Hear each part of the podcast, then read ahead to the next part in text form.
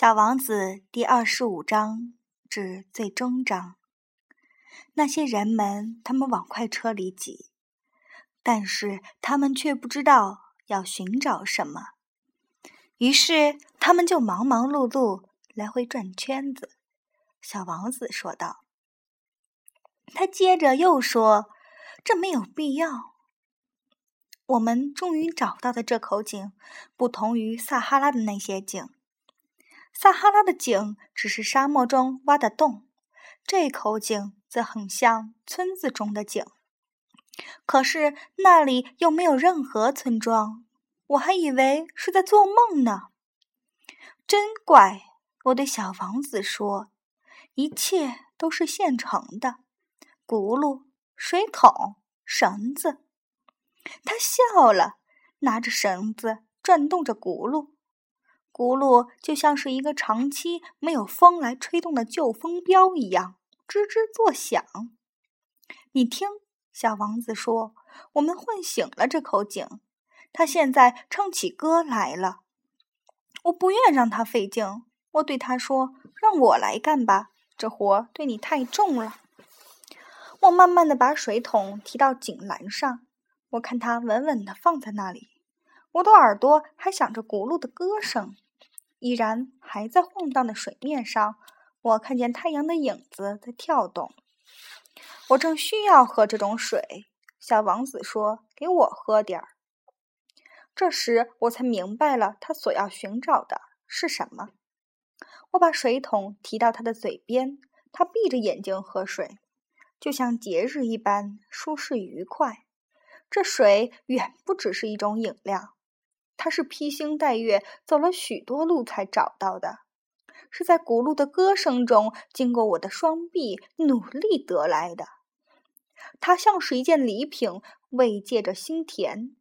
在我小的时候，圣诞树的灯光，午夜的弥撒的音乐，甜蜜的微笑，这一切都是圣诞节时我收到的礼品，辉映着幸福的光彩。你这里的人在同一个花园中种植着五千朵玫瑰，小王子说，可是他们却不能从中找到自己所要寻找的东西。他们是找不到的，我回答着。然而他们所寻找的东西却是可以从一朵玫瑰花或是一点水中找到的。一点也不错，我回答道。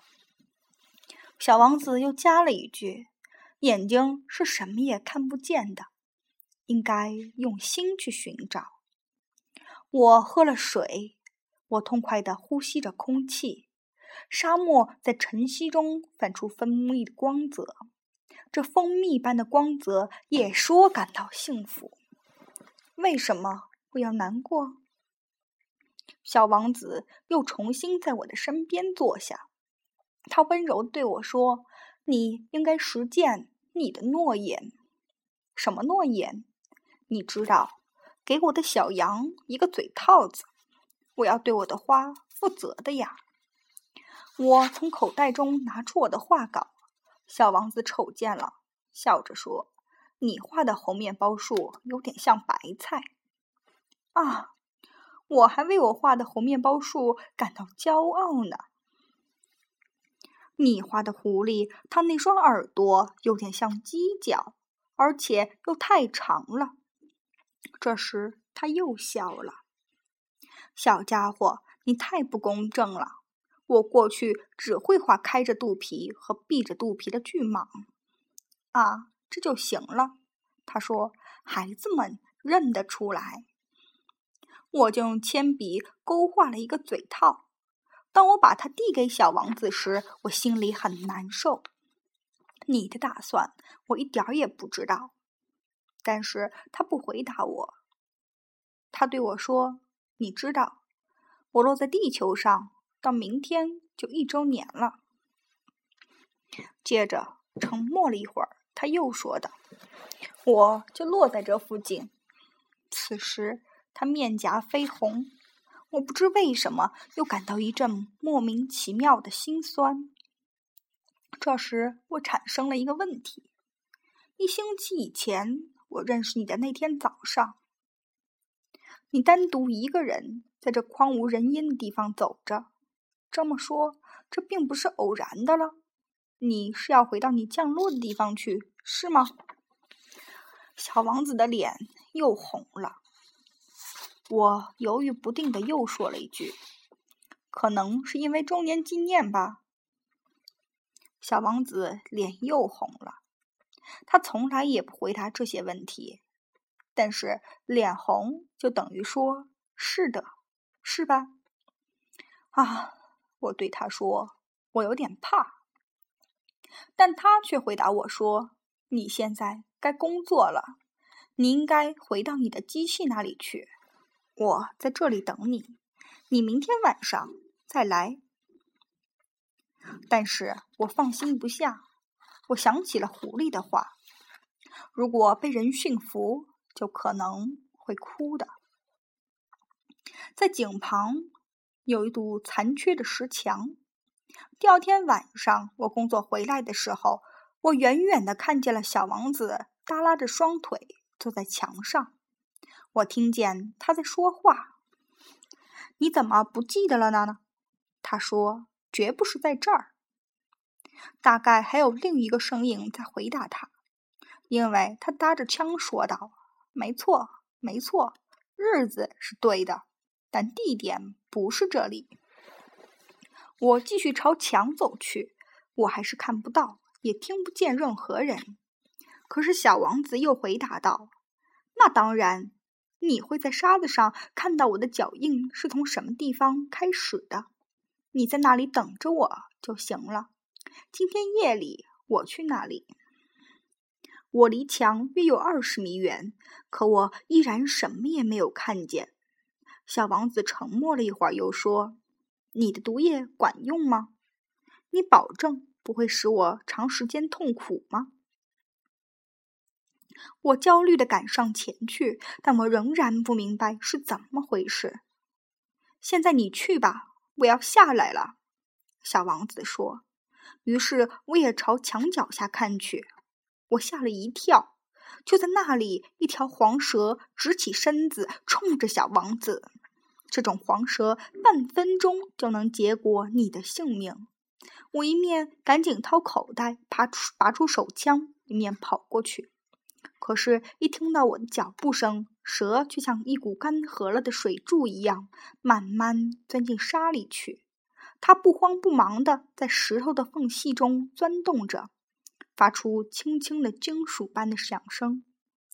我到达墙边的时候，正好把我的这位小王子接在我的怀抱中。他的脸色雪一样惨白。这是搞的什么名堂？你怎么竟然也和蛇也谈起心来了？我解开他一直戴着的金黄色的围脖，我用水浸湿了他的太阳穴，让他喝了点水。这时我什么也不敢再问他。他严肃地看着我，用双臂搂着我的脖子。我感到他的心就像一只被枪弹击中而濒于死亡的鸟的心脏一样跳动着。他对我说，我很高兴。他找到了你的机器所缺少的东西。你不久就可以回家里去了。你怎么知道的？我正是来告诉他，在没有任何希望的情况下，我成功地完成了修理工作。他不回答我的问题，却接着说道，我也一样，今天就要回家去了。然后他忧伤地说，我回家要远得多，要难得多。我清楚地感到发生了某种不寻常的事，我把他当作小孩一样紧紧抱在怀里。可是我感觉到他径直地向着一个无底深渊沉陷下去。我想法拉住他，却怎么也办不到。他的眼神很严肃，望着遥远地方。我有你画的羊，羊的箱子和羊的嘴套子。他带着忧伤的神情微笑了。我等了很长时间，才觉得他身子渐渐暖和起来。小家伙，你受惊了。他害怕了，这是无疑的。他却温柔地微笑着说，今天晚上我会怕得更厉害。我再度意识到要发生一件不可弥补的事，我觉得我的心一下子就凉了。这时我才明白，一想到再也不能听到这笑声，我就不能忍受。这笑声对我来说就好像是沙漠中的甘泉一样。小家伙，我还想听你笑。但他对我说，到今天夜里正好是一年了，我的星球将正好处于我去年降落的那个地方的上空。小家伙，这蛇的事，约会的事，还有星星，这全是一场噩梦吧？但他并不回答我的问题。他对我说，重要的事是看不见的。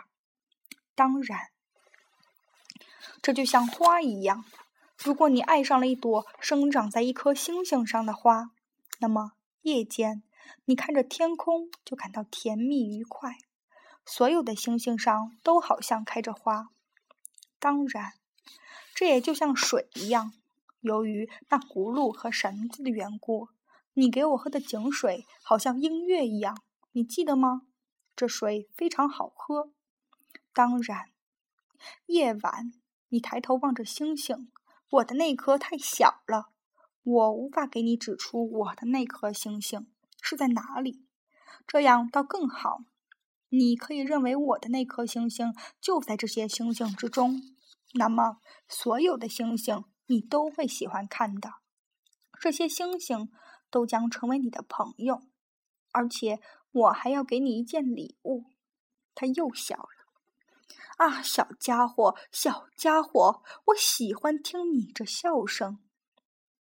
这正好是我给你的礼物，这就好像那水一样。你说的是什么？人们眼里的星星并不都一样。对旅行的人来说，星星是向导；对别的人来说，星星只是些小亮光；对另外一些学者来说，星星就是他们探讨的学问。对我所遇见的那个实业家来说，星星是金钱，但是所有这些星星都不会说话。你呢？你的那些星星将是任何人都不曾有过的。你说的是什么？夜晚，当你望着天空的时候，既然我就住在其中一颗星星上，既然我在其中一颗星星上笑着，那么对你来说，就好像所有的星星都在笑，那么你将看到的星星就是会笑的星星。这时他又笑了。那么在你得了安慰之后，你就会因为认识了我而感到高兴，你将永远是我的朋友，你就会想要同我一起笑。有时你会为了快乐而不知不觉地打开窗户，你的朋友们会奇怪地看着你笑着仰望天空，那时你就可以对他们说，是的，星星总是引我欢笑。他们会以为你发疯了，我的恶作剧将使你难堪。这时他又笑了。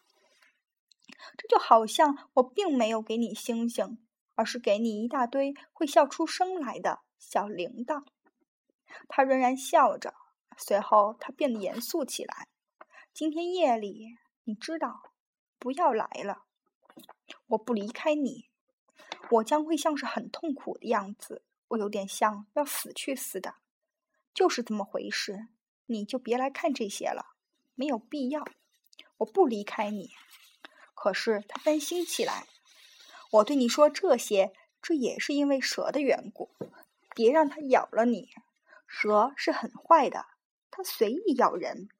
我不离开你。这时他似乎有点放心了。对了，他咬第二口的时候就没有毒液了。这天夜里，我没有看到他启程，他不声不响地跑了。当我终于赶上他的时候，他坚定的快步走着。他只是对我说道：“啊，你在这儿。”于是他拉着我的手，但是他仍然很担心。你不应该这样，你会难受的。我会像是死去的样子，但这不会是真的。我默默无言。你明白，路很远，我不能带着这副身躯走，它太重了。我依然沉默不语，但是这就好像剥落的旧树皮一样，旧树皮没有什么可悲的。我还是沉默不语，他有些泄气了，但是他又振作起来。这将是蛮好的，你知道，我也一定会看星星，所有的星星都将是带了生了锈的轱辘的井，所有的星星都会倒水给我喝。我还是沉默不语，这将是多么好玩啊！你将有五亿个铃铛，我将有五亿口水井。这时他也沉默了，因为他在哭。就是这儿，让我自个儿走一步吧。他这时坐下来，因为他害怕了。他却仍然说道，你知道，我的花，我是要对它负责的。而它又是那么弱小，它又是那么天真，它只有四根微不足道的刺，保护自己，抵抗外敌。我也坐了下来，因为我再也站立不住了。他说道，就是这些，全都说了。他犹豫一下，然后站了起来。他迈出了一步，而我却动弹不得。在他的脚踝骨附近，一道黄光闪了一下，刹那间他一动也不动了。他没有叫喊，他轻轻的像一棵树一样倒在地上。大概由于沙地的缘故，连一颗响声也没有。到现在一点儿也不错，已经有六年了，我还从未讲过这个故事。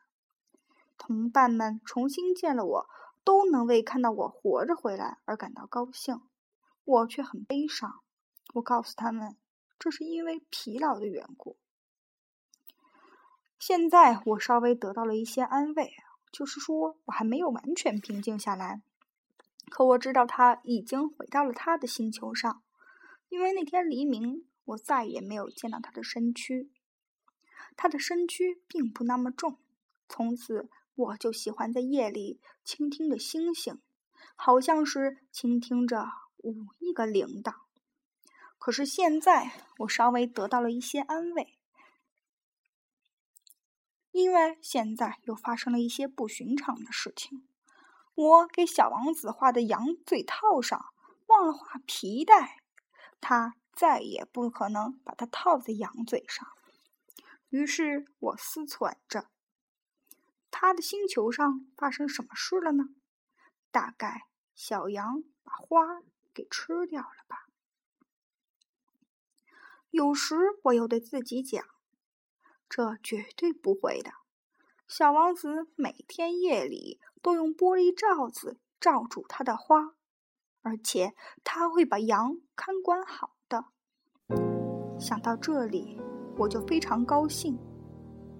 这时所有的星星都在柔情地轻声笑着。忽然我又对自己说，人们有时总免不了会疏忽的，那就够呛。某一天晚上他忘了玻璃罩子，或者小羊夜里不声不响地跑出来。想到这里，小铃铛都变成泪珠了。这真是一个很大的奥秘，对你们这些喜欢小王子的人来说，就像对于我来说一样。无论什么地方，凡是某处，如果一只羊吃了一朵玫瑰花，或者是没有吃掉一朵玫瑰花，那么宇宙的面貌就全然不同。你们仰望着天空，你们想一想，羊究竟是吃了还是没有吃掉花儿？那么你们就会看到一切都变了样。任何一个大人将永远不会明白这个问题竟如此重要。在我看来，这是世界上最美也最凄凉的景色。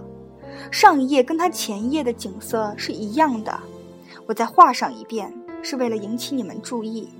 这里就是小王子在地球上出现，然后又消失的地方。有一天，你们若去非洲沙漠旅行，请仔细认一认这个景色，免得当面错过了。你们若有机会经过那里，我请求你们不要匆匆离去，在这颗星下守候片刻。倘若有个孩子走到你们跟前，有一头金发，不回答人家提出的问题，你们就可亲到他是谁了。那时劳驾你们，不要老是让我这么忧伤。赶快写信给我，告诉我他回来了。